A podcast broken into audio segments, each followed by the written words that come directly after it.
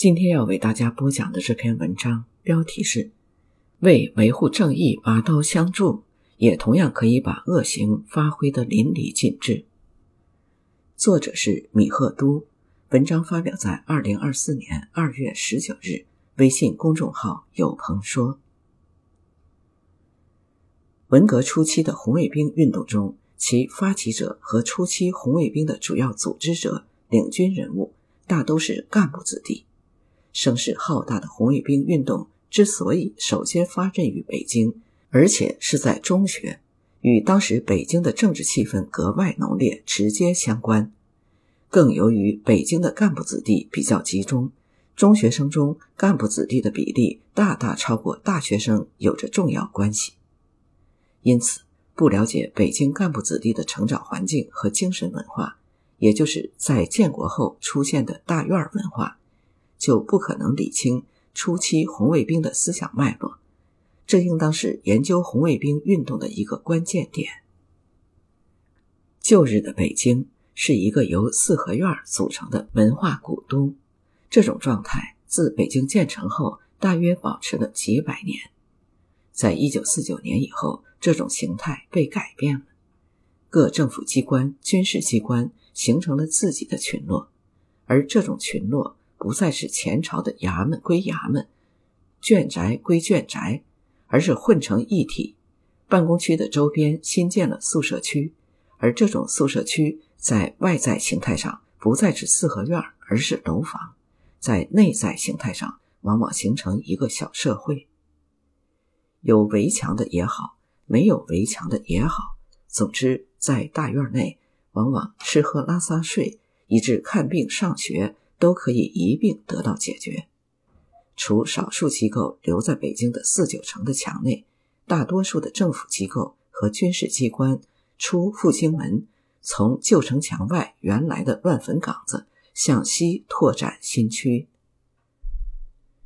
这是北京最早的楼群，以不同单位或住宅区为中心，一个个的新型大院出现了。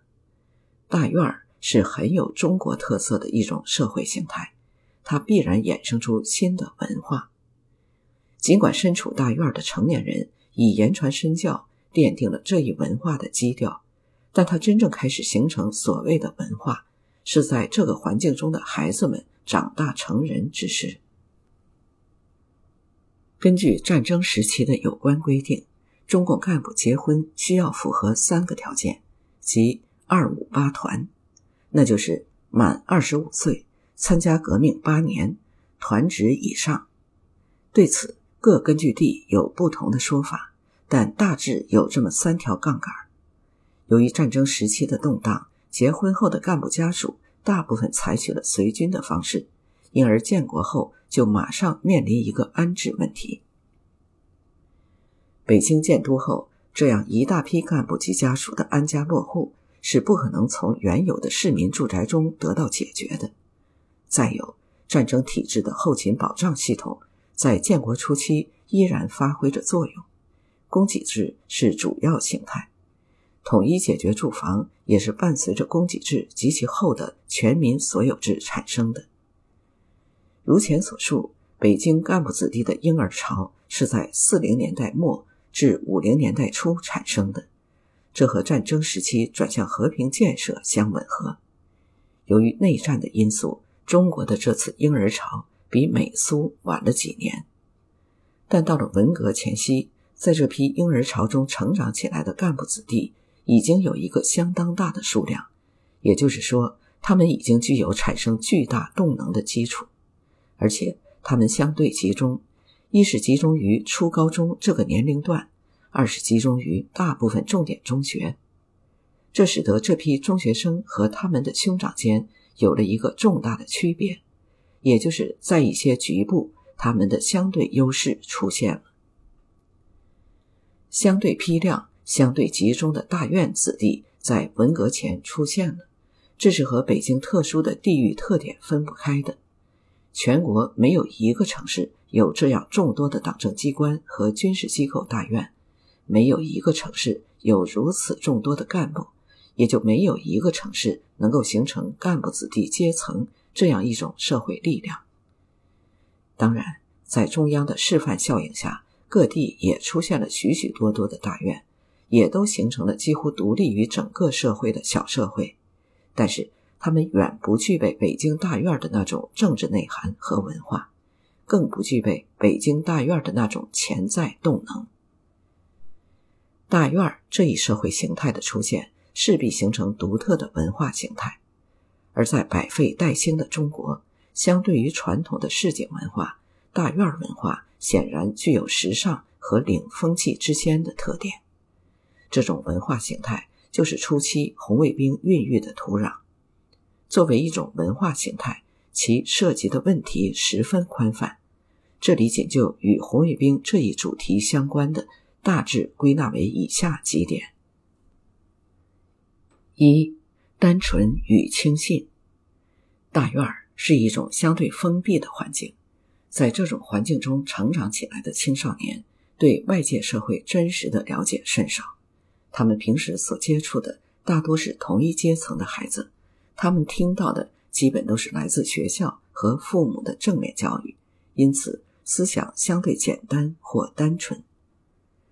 他们真诚地相信外面的社会很美好，全中国儿童的生活是和他们的金色童年一样的。从小在农村长大的李东民回忆，三年困难的时候，农村里没粮食吃，城里出现了农村里来的大批饥民，要饭的。我那时候已不住校了，住在市委宿舍，挨着崇文门。崇文门南边是护城河，护城河边上搭着席棚，住着要饭的农民。我就跟他们聊起来，问他们是哪儿的，他们说从农村来的，如何如何。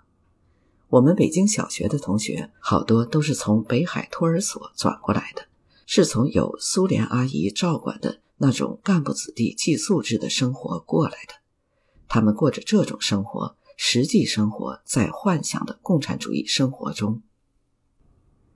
所以那些农民说在乡下没饭吃了，他们都不信，但我信。更有一些红卫兵，直到在大串联中见到了要饭的，还震惊。不了解真实的社会，是他们成长中的一大缺憾。单纯的另一面就是轻信，他们的阶级斗争理论和观念完全来自于教科书和文艺作品，这是一代人的通病。只不过干部子弟来得更纯正一些。也由于相对封闭的环境，当他们离开寄宿制学校或者大院环境而进入社会时，他们自然地感到一种陌生、惆怅和不适应。曾经担任八一学校学生会主席的刘辉轩回忆，当他从干部子弟寄宿制的八一学校考入四中以后，感到非常的不适应。一是感觉到观念的不同。他说：“我的思想很简单，原来根本就不想将来长大了干什么，认为自己的出路是组织上安排的事情。反正党让我当工人，我就当个好工人；让我当农民，我就当个好农民；让我当战士。”我就当个好战士，一句话，党让我干什么我就干什么。后来到四中，接触到一些老四中的学生，包括其中的一些干部子弟，才发觉人家很早就在设计自己了，准备将来当个科学家或者其他的什么家。我的思想能不触动吗？而这些在他看来是十足的个人主义和市侩人生观。二是原来同学们都是清一色的家庭背景，这时同学中的家庭出身已经五花八门了，反动官僚、资本家、高级知识分子、小业主无所不有。他于是自然的有一种非我族类的感觉，这其实是一个很要命的问题，因为非我族类其心必异。二，心理的健康环境。干部子弟的成长过程远远脱离了当年社会中各种政治运动的漩涡，因为根正苗红，他们从小没有生活在类似于家庭成分不好的政治阴影里。作为一个整体，他们没有受到知识分子所经受的各次政治运动的冲击，也没有工农所经受的贫穷生活的压力。在文革到来之前，干部阶层始终是社会的佼佼者。因此，这一代干部子弟是在一种有利于他们身心健康的环境中长大的，他们在心理上没有受到过压抑，因此他们不仅相对健康，也相对强势。他们鄙视人情的俗气，看不起文人的酸腐，也冲破了市民的奴气。中国社会诞生了一批天不怕地不怕的红色青少年。应当说，只有心理上的强势，才会培育出敢作敢为的担当。同时，如果没有约束，也会衍生出目无法纪尊长的狂傲。相对其他社会阶层，干部子弟承受压力和打击的能力也明显更强一些。在文革初期。他们面对工作组的压力和中央文革的打击，基本都采取了反抗的态势，而非屈膝忍受。这一群体性格是与其心理状态密切相关的。恰恰由于这种有利于健康发展的环境，造就了社会的宠儿，也带来了它的负面效应，也就是整体优越感的产生。这与今日独生子女一代的矫情自大同理。人作为一种社会动物，其心理成长过程中压抑就会造成其畸形的收缩，反之则造成空间的膨胀。社会的边界和个人的空间是在膨胀和压缩的相互作用下形成并稳定的。一个社会如果同时存在着宠儿和弃儿，他们的心理状态一定不同。反过来说，如果社会整个都处在一个有利于所有青少年心理发展的健康环境中，也就难以形成部分人的优越感。三、寄宿制的训练。红卫兵一代的一个文化特点是强调集体主义精神，这点上干部子弟也表现得更强烈。集体主义的熏陶是和带有军事化传统的管理相联系的，大院的管理。特别是干部子弟寄宿制学校的管理，在其中起到重要作用。那一代革命者建国后，由于责任重、工作忙，关键是其信念要求他们必须要把革命利益和工作放在首位，家庭的亲情始终是从属的。当然，这一点也随着社会的发展而不断变化，但这里仅指建国初期，因此相当多的干部。把子女交给幼儿园和寄宿制学校管理。当年，即使在一些非寄宿制学校，也有部分住校生。那一代的中小学生中，寄宿的学生绝大部分是干部子弟。寄宿或住校的集体生活，从小就伴随着他们的成长。同时，他们所受到的政治教育也是集体第一，个人要从属于集体。另一个因素是，干部子弟由于其父母为共同的事业奋斗，有共同的革命经历，或者是战场上的战友，或者是机关里的同事，甚至很多人之间都有着同学的哥哥姐姐，或者是哥哥姐姐的同学这样的关系。总之，大院的环境非常容易让这些子弟间建立起特殊的感情，而在一般市民阶层或普通的居民区。是很难建立起这样一种紧密的社会关系的。无独有偶，台湾的眷村文化和大院文化就有许多相似之处。在盛行集体英雄主义的年代，这一代大院子弟往往比市民阶层更注重集体精神。集体主义的教育、寄宿制学校培养的团队精神、父母和家庭间千丝万缕的社会关系。强调整体的荣誉感是大院子弟们突出的特点。刘辉轩回忆，在临近中考时，八一学校提出的口号是：“像战场上不让一个战友掉队那样，不让一个同学留级。”王继玉认为，这也是我们打架不要命的一种原动力。我觉得这跟教育有关系，跟这些人的生存方式有关系。这些人为什么凑在一起就厉害？要单独相对，那就是个体力量的较量了，是对方比你强大还是比你弱小的问题。可是作为一个群体，就不是个人的力量了。十个人加在一起，可能就是五十个人的力量，这就是区别。很快，文化大革命就爆发了，这些人就都凑到一块儿，甚至四海之内皆兄弟。串联的时候，一听说话就知道你是不是干部子弟，心里特别明白。这是当年红卫兵兴起的基础，也是后来我们这帮人打架的基础。寄宿制虽然培养了集体主义和团队精神，但是也阻隔了学生与社会广泛的交往，而不接地气。还有一个很要命的缺陷，就是其认同感很强，但也很窄。这种认同感很强，使一些小院子弟和即使没有经历过寄宿制训练的干部子弟，由于相互间共性的东西很多，可以很快就融合到这支队伍中去了。但是它也很窄。文革前和初期，大院之间较少发生战争，因为大家属于同一族类，打群架往往是和院外的野孩子、小流氓，而他们乃非我族类。这种认同感在文革中再上升到政治上，就彻底自败于大多数的群众。四，上武清文的取向。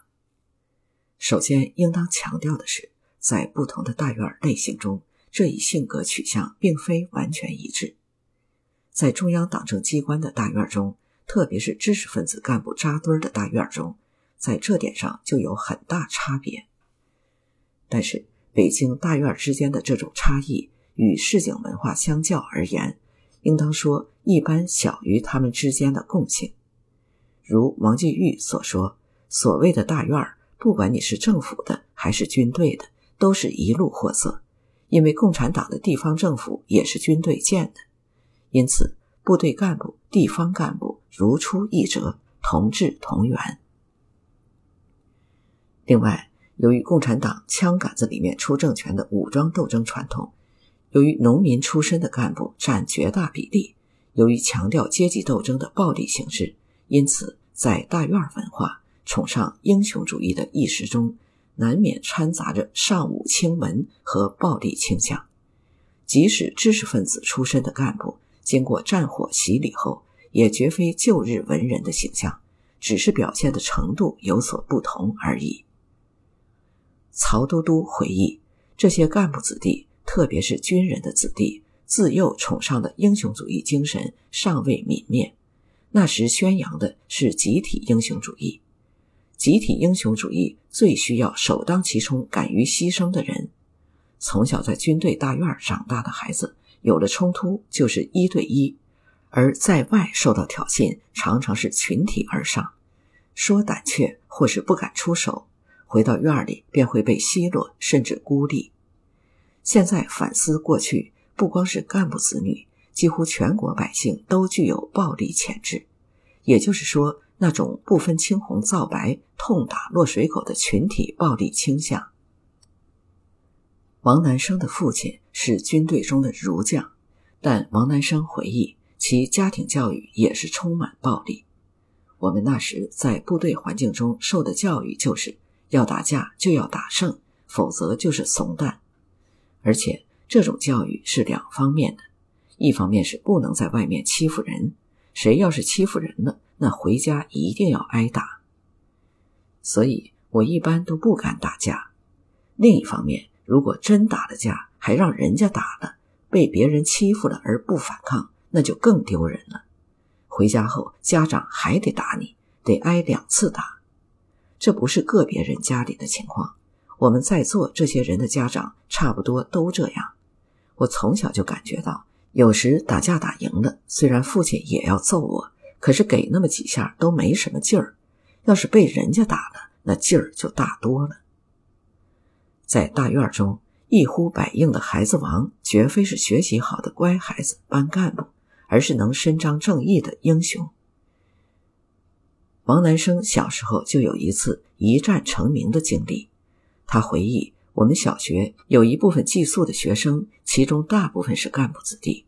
他们那时候经常受学校里的市民子弟欺负，因为住校，周一来学校的时候都带点好吃的零食什么的，结果就经常被人抢。有一天，我把一些住校受欺负的学生召集起来，说：“我帮你们出这口气，但是你们不许跑，要助威。如果他们都上手，你们也得上。”他们都同意了。那次别人都没动手，我和那帮欺负同学的头单练，结果我把他给打了，打赢了。他们说。第二天要找人来报复。那天我回家，把我爸原来缴获的日本军刀拿到了学校，对他们说：“你们谁敢上，我就劈了他。”那次以后，王南生就声名远扬了。当年在北京市民阶层的观念中和一般学校的教育中，好孩子和坏孩子概念的一个区别就是打架与否。只要打架，往往不分青红皂白，一概批评。这观念和皇城文化传统的重文轻武有关，而且根深蒂固。而在大院文化中，打架往往只是形式，是非要取决内容。暴力在这种氛围中，并不是笼统的被谴责的。由于枪杆子里面出政权成为真理，稳定政权同样需要暴力。而后的阶级斗争扩大化，使人们甚至认为它其实还是战争的继续。从而充分肯定了暴力在历史中的进步性和正当性。因此，在建国初期及其后一段时间，崇尚暴力在某种意义上就势所必然。孩子们对干部阶层中这种观念的耳濡目染，就形成大院文化和市井文化的一个区别。由此延伸的，则是对待知识文化的心理态度。中国传统上一直奉行“万般皆下品，唯有读书高”的信条，推崇道学文化的至上，尊重读书人的风尚深深贯穿于这个社会的深层意识中。即使在偏远的农村，那些读过两天私塾、能识文断字、能写个信和春联的，大多是村里德高望重之辈。笔者早年在美国读书时。曾在一个建筑工地打过几天散工补贴家用，开始被分派搬运石材。虽然干过多年的重体力劳动，这活儿也算不得什么，但在工地上，这毕竟是最累的。中午吃饭时，领班的大工聊天中知道了我在大学做学问，当时就把他的小工叫过去说：“你们俩换换，你去搬石材。”又对我说：“下午你就跟我干。”我看他那小工面露愠色，感觉很不好意思，忙说：“没关系，这活儿我能干。”那个大工说了一句：“你不用管，你是读书人，这不是你该干的活儿，让他们去干吧。”这是一个从国内移民去的基层建筑工人，尽管经过文革的洗礼，但是他心目中对“读书人”三个字的敬慕和爱怜，仍然反映出中国传统文化的这种深层意识。实际上，几千年来，绝不仅仅是地主阶级供养着读书人，更多的底层劳苦大众也把社会道德文化、民族精神血脉的传承寄托于读书人，这或许才造就了中国文化得以延绵不断的内在机制和力量。这种传承在新中国成立后被解构，我们相信读书人是为统治者服务的。是附在剥削阶级皮上的毛，是需要被劳动者改造的。特别是“高贵者最愚蠢，卑贱者最聪明”的名言成为一种结论之后，从此读书人的地位大幅度的下降了。所以有人把它称为反智。但在文革前，就一般市民的文化心理而言，崇尚知识、敬重读书人的古老传统尚未殆尽。但是在大院文化中，由于得突出政治的风气之先，重体力劳动轻脑力劳动，重工农干部轻知识分子干部，重权力轻文化的心理态势已然成型。因此，在有些大院中，即使党内的知识分子干部也往往被叫做小知，这怎么也谈不上是一种尊称。这种观念扩展到社会上。就开始颠覆了人们的传统观念。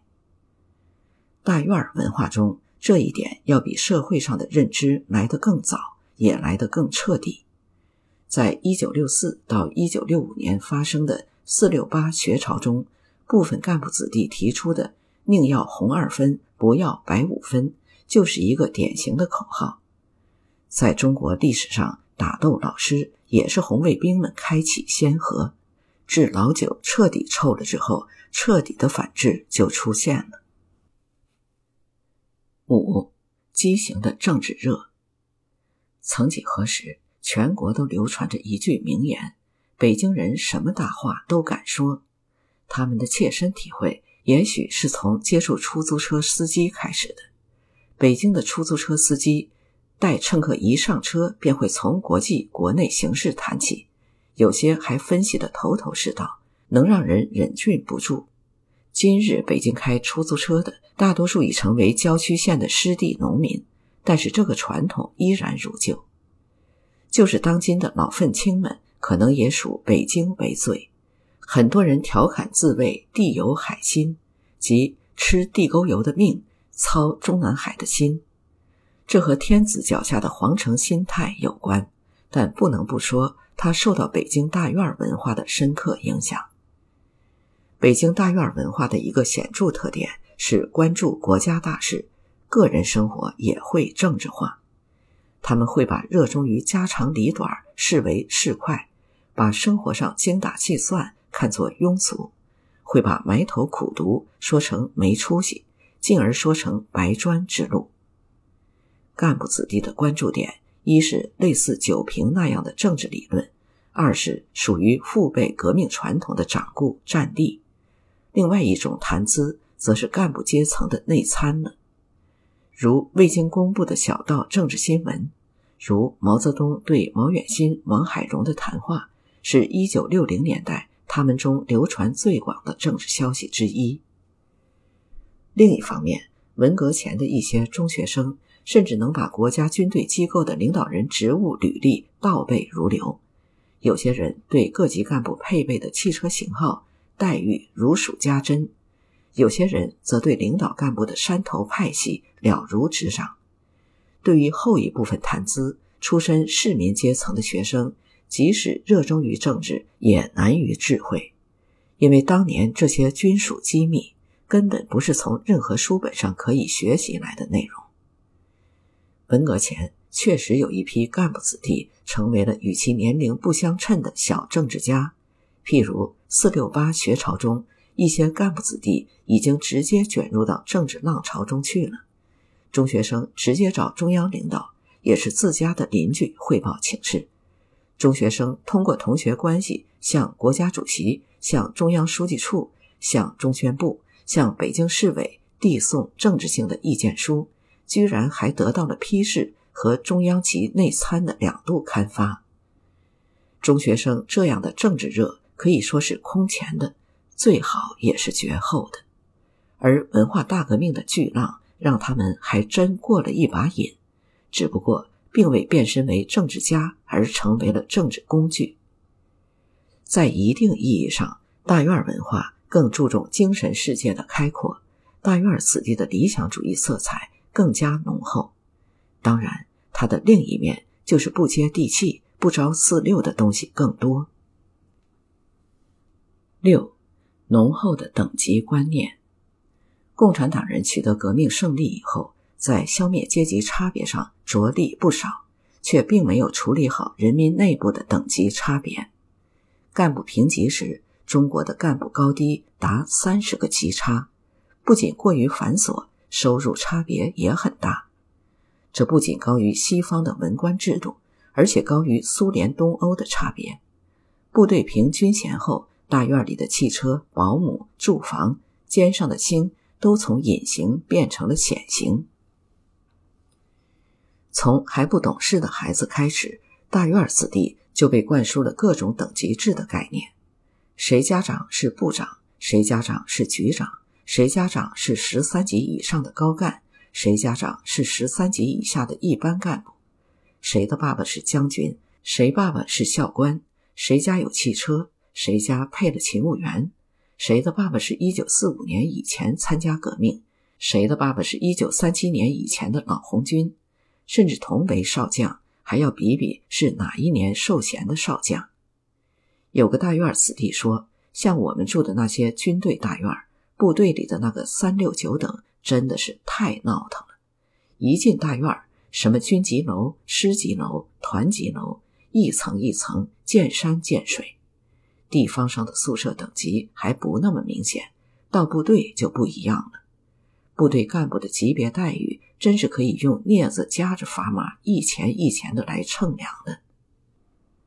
在不同的圈子里，这些表现有不尽相同的内容，但是相应在市民阶层比比谁家穷谁家阔，在工人中比比谁的家长是几级工，大院中面临的等级问题。不仅要广泛的多，而且具体的多。这种等级文化实际上是一种没落的封建文化，可它对这一代青少年的毒害是深远的。如苏承德所说，它的延伸实际上也是一种血统论。如四六八学潮中的四中小核心的成员，最后就无形中成为由省部级以上的干部子弟所组成。文革初期的红卫兵中，不少学校奉行“谁爸爸的官大，谁当头”，这样的事例很多，不难看出等级观念的影响。可悲的是，时至今日，一些红二代聚会也还会自觉不自觉地按照父辈的地位安排座次。七，忠诚和献身精神，大院文化中可贵的一点是。培养了一代人的忠诚和献身精神，这一代人的忠诚度是毋庸置疑的，因为他们的父母是从战争年代走过来的一代人，对党的事业的背叛，也就意味着对父母的背叛。当时流行的一句话是：“把一切交给党。”不言而喻的是，一切也包括自己的孩子，干部子弟也就是党的孩子。特别是在六十年代初期的教育中，为党贡献自己的一切是这一批人的最高理想。但是这一代人往往不能将这种对党的忠诚升华到党的根本宗旨上认识。如邓小平说的：“我是中国人民的儿子。”这与很多人今天还自诩的党的孩子之间，就显示出了意识上的高低。忠诚就意味着献身，所以。在大院文化中崇尚牺牲精神，为人类解放抛头颅洒热血，这一点在文革中较其他群体表现得更加强烈。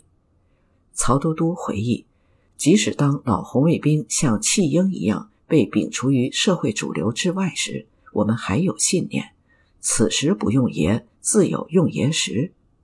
中国迟早要和美帝苏修打仗。我们的命运就是要在这样的战争中当炮灰，受伤甚至死亡，对我们来说好像不具有什么特殊意义，大不了是八宝山多出一片坟头，我们心甘情愿做革命的炮灰。八，家国情怀。如前所述，干部子弟的政治优越感之一是心理优势，他们的强烈责任感。是对父辈的事业理念的投入，但干部子女，特别是一些高级干部子女的责任感中，包含有一种敢于把国事视为家事的心态。这一点和中国传统中褒扬的“天下兴亡，匹夫有责”还有所不同，和市民阶层中提倡的所谓“主人翁精神”也不一样。它更像是传统大家庭中的长房长子的心态。这不能不说是干部子弟心理上的一种天然强势。这种文化心理，一方面增强了其对于党的事业的责任感，增强了作为国家主人翁的感受，增强了嫉恶如仇的正义感和担当精神。文革前和文革初期，他们这种责任感与毛泽东密不可分。毛泽东即是这一事业理想的化身。所以，他们发动红卫兵运动来捍卫毛主席的革命路线，直至个人迷信破灭后，他们的责任感开始转化，以至于对毛泽东本人的文革路线提出了质疑。这种群体性格也和他们的家国情怀相关。他们虽然从小就被教育要有群众观念，不要脱离群众，不能有优越感，这种教育发自老一代内心深处的真诚，是毋庸置疑的。但是其中有一些细微的差异，往往被忽视。不要脱离群众的本身逻辑上就意味着主体就不是群众，而要有群众观念，也绝不等同于群众的观念，二者并不是一回事。当年没有多少人能够认识和体味其中的差异，但是这个差异的烙印却深深印在了大院文化中。转眼到了红八月，干部子弟特有的，也是红卫兵的行头。一身黄军装就被披挂起来，凡是能够显示父辈尊贵的外在形式，就充当了割裂他们与群众的道具。这当中的文化内涵是：我们是革命后代，我和你们不一样。至此，所谓不脱离群众，就完全成为了空洞的口号。他们从小就曾被灌输了大量的艰苦朴素的教育，一度许多人以穿新衣服为耻。凡以衣服打补丁为荣，但是他们奉行的艰苦朴素、注意影响、追求外在形式的平民化，并不能使他们从内心真正体验到老百姓真实贫穷所带来的那种低下感受。苦行僧式的修行，从来不能和真正的穷苦划等号。父母所没有向他们指出的这些差异，最终还是害了他们。刘辉轩谈到，部队子弟穿军装固然有他的不得已处，但以革命军人和高级干部在社会上的地位，干部子弟身着军制服时，仍然使他们得以分享父辈的荣耀，这也是不争的事实。文革前，我们一再受到鄙视、特殊化和优越化的教育，所以当我们突然看到有些干部子弟竟公然用军装来包装自己的时候，我们才会生出那么强烈的反感。后来，我们在与群众造反运动进行对抗时，借势血统论，极其张扬地释放了干部子弟内心深处那种天然的优越感，以对其他阶层出身的同学进行压制，期间更不乏无端的贬损和侮辱，这在理念和感情上又更加深了那一代人的裂痕。这时，有不少干部子弟穿出的军装也开始脱离了原来的动机与意义，而变成了真正的炫耀。到了后两年，将校级的军服、制帽、大衣、皮靴等大量出现在青少年人的身上，那个风气可以说已经将继承传统和艰苦朴素这样的理念冲得荡然无存了。比较起来。当年俄国的十二月党人似乎还来得更真诚一些，他们甚至以复旧救赎之心走入社会底层，去关注和同情劳动人民。但是他们内心深处的优越感，使他们终究难以有所作为。而真正能够走出聂赫留朵夫那种居高临下的心态，在这代干部子弟当中尚属少数。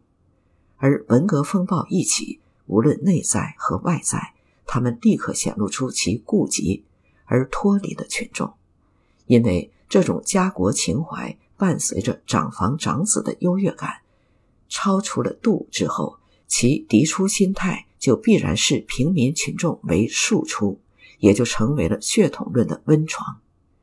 这是大院文化的一个致命弱点。一些今天还津津乐道于此的人。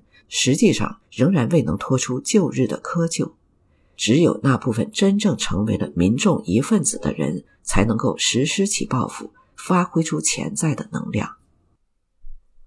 九，敢说敢干的性格。与此相关的是他们性格上的强势。当年这代人经常挂在口头上有这样两句话：共产党人不屑于隐瞒自己的观点和意图。彻底的唯物主义者是无所畏惧的，因此他们在语言上更喜欢直来直去，在行动上更推崇雷厉风行。北京的市井文化中讲究客气、留面子，讲究利用语言艺术拐弯抹角地表达意思，甚至骂人时还讲究不带脏字儿。这种风格对于新一代的青少年显然已经陈旧，被他们斥之为小资产阶级的虚伪。对于市井文化讲究的君子动口不动手、光说不练的天桥把式，他们更斥之为小资产阶级的软弱。大院子弟在群体性格上代表了这代青少年的转向，他们在表达方式上趋于更直截了当。因此，在文革中初期，红卫兵不仅在维护真理方面旗帜鲜明，敢于申明主张，即使在坚持错误理念的时候，也依然毫不隐瞒地把它张扬到极致，如那幅“老子英雄儿好汉”的对联。他们在行为作风上。也同样如此，他们可以为维护正义拔刀相助，也同样可以把恶行发挥得淋漓尽致。敢字当头，藐视权威，这是他们从父辈革命的经历中学来的真谛之一。问题的一面是，在错误思想的指导下，强势性格的破坏性就会更大。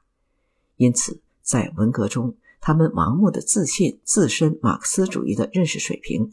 盲目的自信所身体力行的革命行为的正当性，因此他们语言的张扬跋扈和行为上突破多重底线，就成为了一种必然。另一面也源于此，随着运动深入发展和大面积打击走资本主义道路的当权派，他们感觉轨道偏离了老一代共同奠定的革命方向，于是勇敢地要求清君侧，率先集体起来。反抗文革的代言人，中央文革小组。十，人性和党性。这一代人缺乏真善美的教育，无论从家庭教育还是学校的知识教育都是如此。党性原则历来都高于人性底线，这一点在文革中也表露无遗。大院文化中的对敌狠、对友和表现得同样突出。但他们有的圈子画得过窄，而敌的范围却画得很宽。这固然是党的方针政策使然，但也和大院与群众间的无形屏障有关。文革中，除了对一些阶级出身不好的群体滥施暴力外，在对待干部阶层内部一些先行倒台的黑帮，落井下石和讲义气这两种截然不同的习性也同时并存。一些干部子弟能够舍身保护已经沦为黑帮的老干部及其子女，但更多的干部子弟对几天前还是亲密朋友、兄弟姐妹的黑帮子女立即划清了界限，不仅视如路人，甚至加以批斗和殴打。这种行为方式，革命性、讲原则是一方面，但同时忽略了人性中的一些底蕴。在中央报刊点名批判彭罗陆杨之后。对这四家人率先上门横加侮辱、痛下毒手的，恰恰是一些熟门熟路的中央领导人子女。这样的事情，就一般市井之民而言，即使能够做到，可能也还需要有段时间适应和过渡。但是，即刻发生的多起惨剧，在干部子女，而且是高级干部子女中，却真实的上演了。陈小鲁回忆，当时我还听说。有些领导人的子女还跑到彭真家去造反，斗争彭真，并让张洁清阿姨在地上爬。不独有偶，另一批领导人子女则跑到罗瑞卿家造反，同样让罗的夫人郝志平在地上爬。陆定一和杨尚昆的家中也未能幸免。这种对人格的极度侮辱，怎么说都是非人性的。而这些领队的红卫兵。就在昨天还亲昵地把他们叫叔叔，今日就干出逼得阿姨在地上爬的勾当。红卫兵对待昔日的叔叔阿姨尚且如此，对待黑五类们更为变本加厉，就是势所必然了。这代人的潜意识中，当人性和党性产生任何纠葛时，他们转瞬之间就会站到党性一边，而抛弃人性。十一，法律意识和契约精神。